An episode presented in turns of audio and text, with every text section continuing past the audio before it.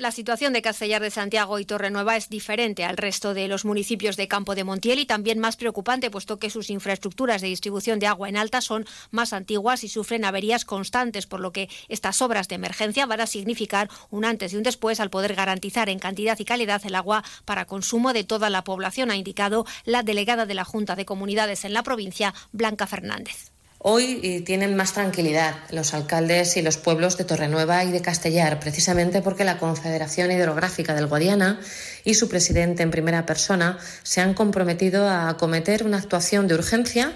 precisamente en la conducción común de estos dos municipios, conducción de agua que se encuentra en muy mal estado y que necesita de una reparación inmediata para que los municipios no se vean con esos cortes de agua que de manera recurrente ocurren.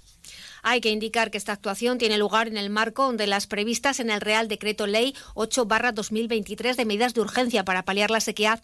en los municipios dependientes de la presa de la Cabezuela. Se trata de una inversión de 3 millones de euros de gran importancia debido a la situación de estrés hídrico en la que se encuentra este embalse. En este sentido, el presidente de la Confederación Hidrográfica del Guadiana, Samuel Moraleda, ha manifestado que este es uno de los objetivos fundamentales de la obra de emergencia. El organismo de Cuenca ha declarado la emergencia para eh, facilitar recursos a los municipios dependientes de la, de la presa de la Cabezuela.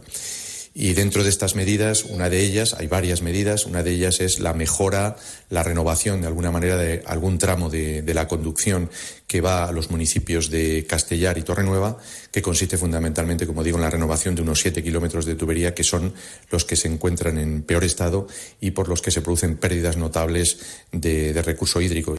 Esta noticia se ha trasladado de forma directa hoy en una reunión mantenida entre la delegada de la Junta en la provincia, el presidente de la Confederación y los alcaldes de ambos